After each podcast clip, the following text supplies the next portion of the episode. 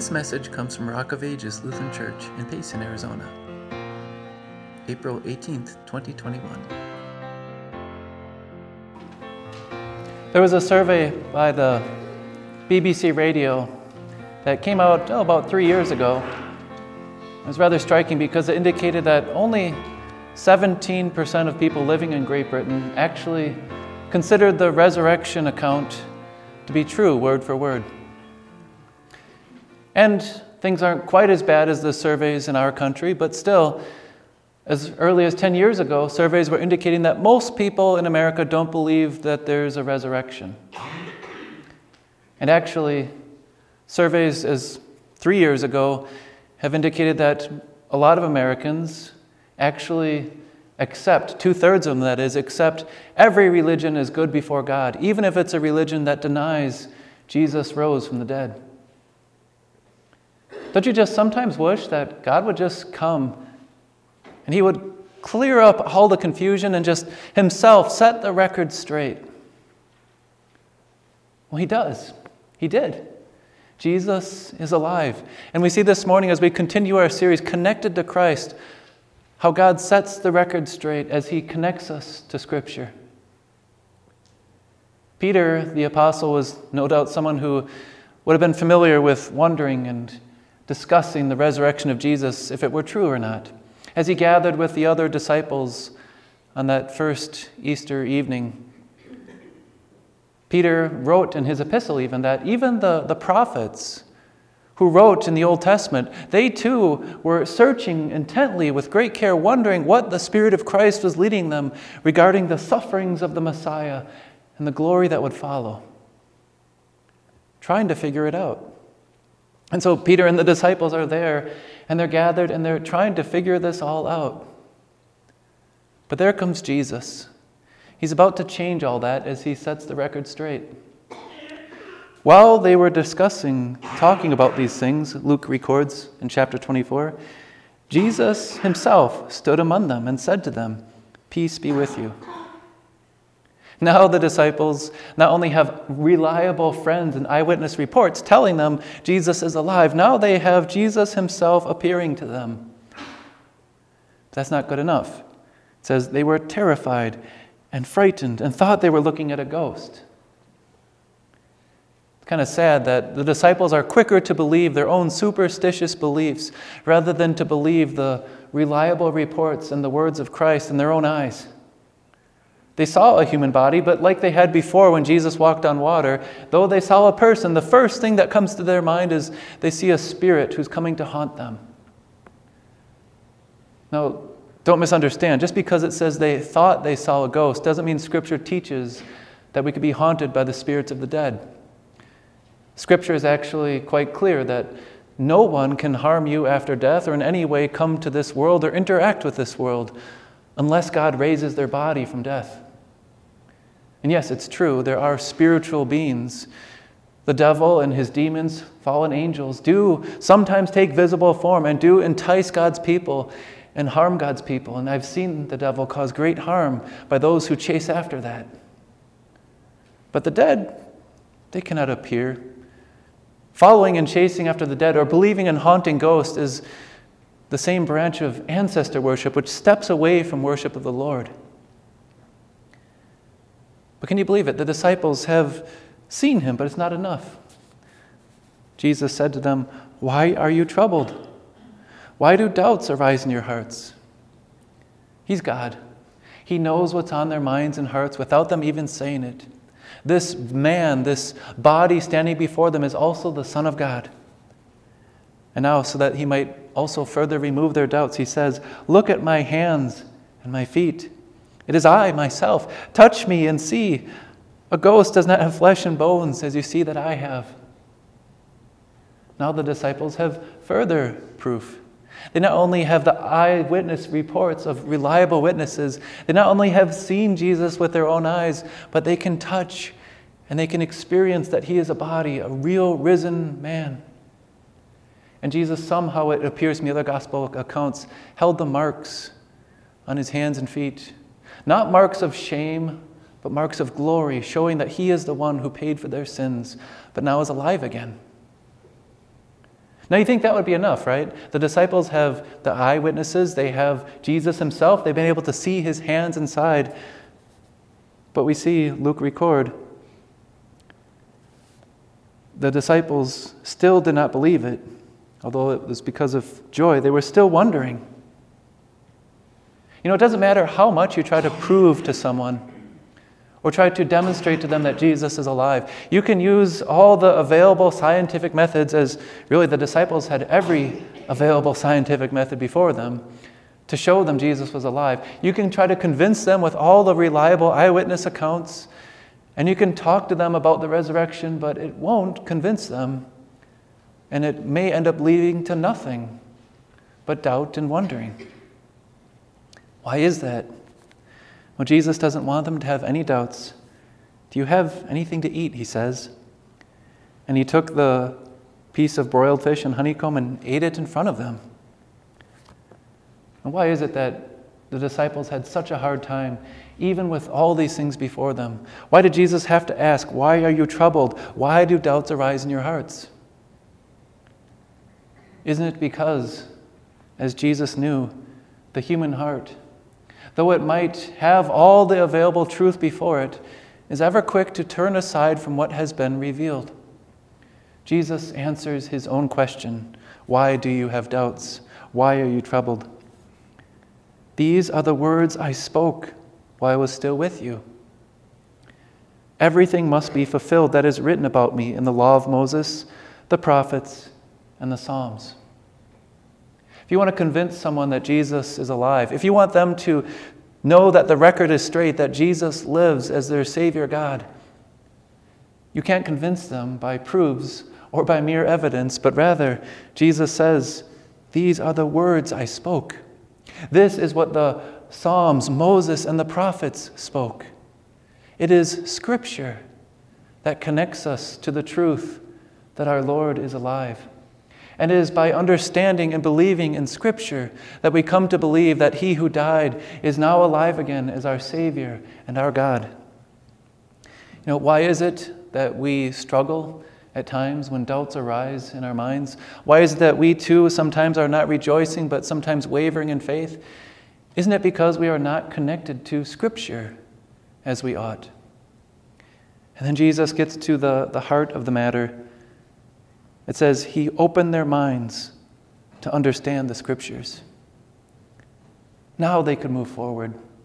The disciples who knew Scripture could not of their own thinking or choosing believe, but Jesus opens their minds so they might see what God has revealed in Scripture regarding himself.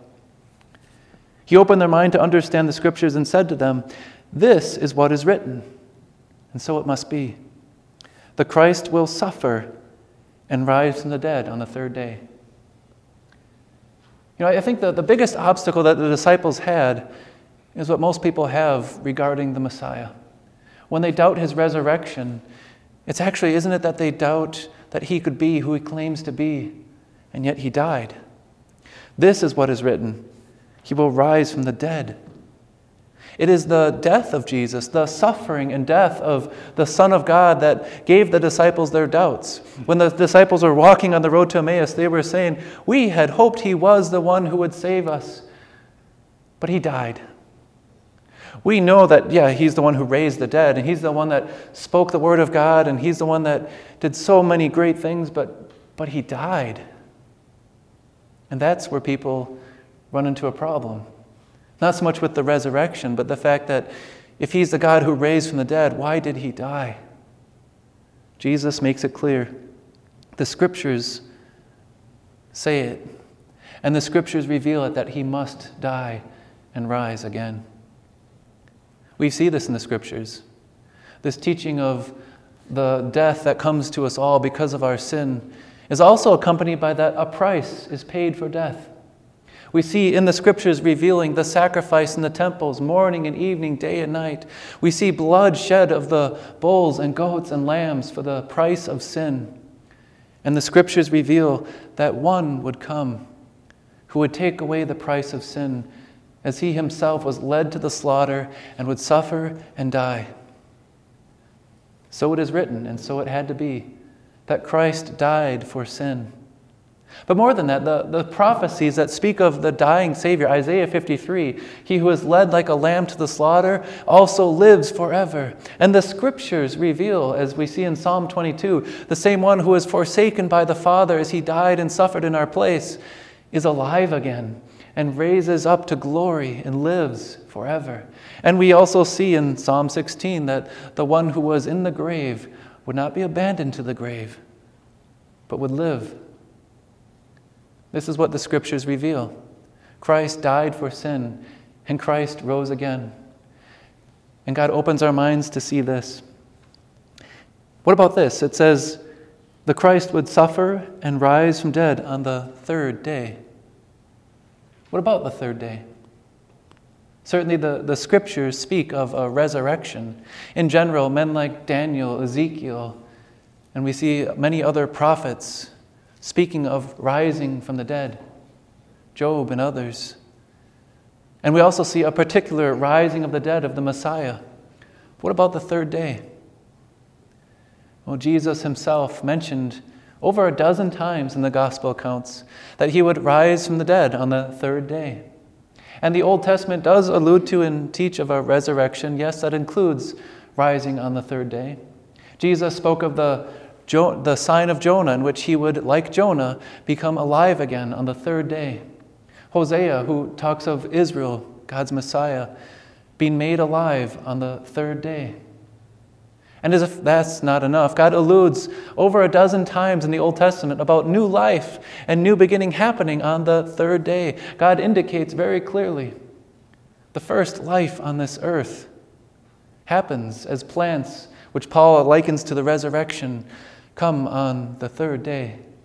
Abraham takes his son, who he's willing to now offer up, his one and only son, his beloved son, and he receives him back on the third day from when setting out, which the writer to the Hebrews says is as if he received him back from the dead.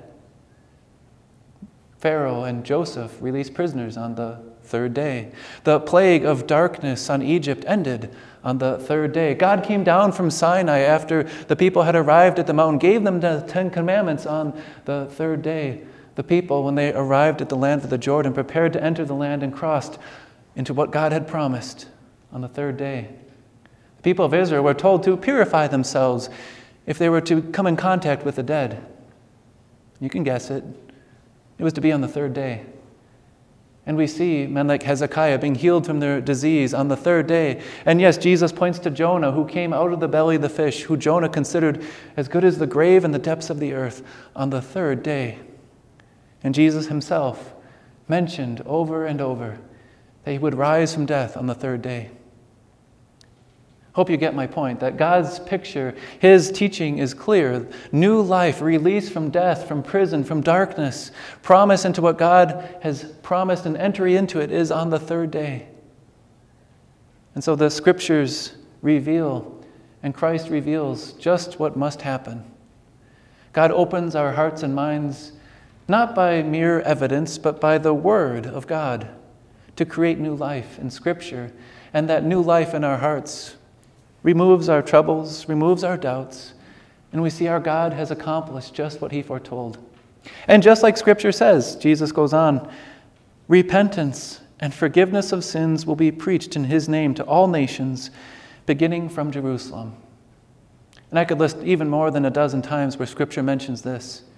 Starting with the glory of Israel, the light and forgiveness of sins would come in the Messiah's name to all people. And we've seen this fulfilled. God has kept his promises, scripture fulfilled as Jesus dies, rises, and preaches and sends his name to bring forgiveness to all people. You are witnesses of these things. Like the disciples, you've heard it in scripture.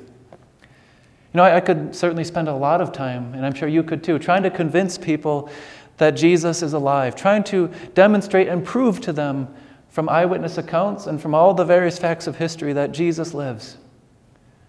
But if you want them to know the truth, if you want to set the record straight, point them to Scripture.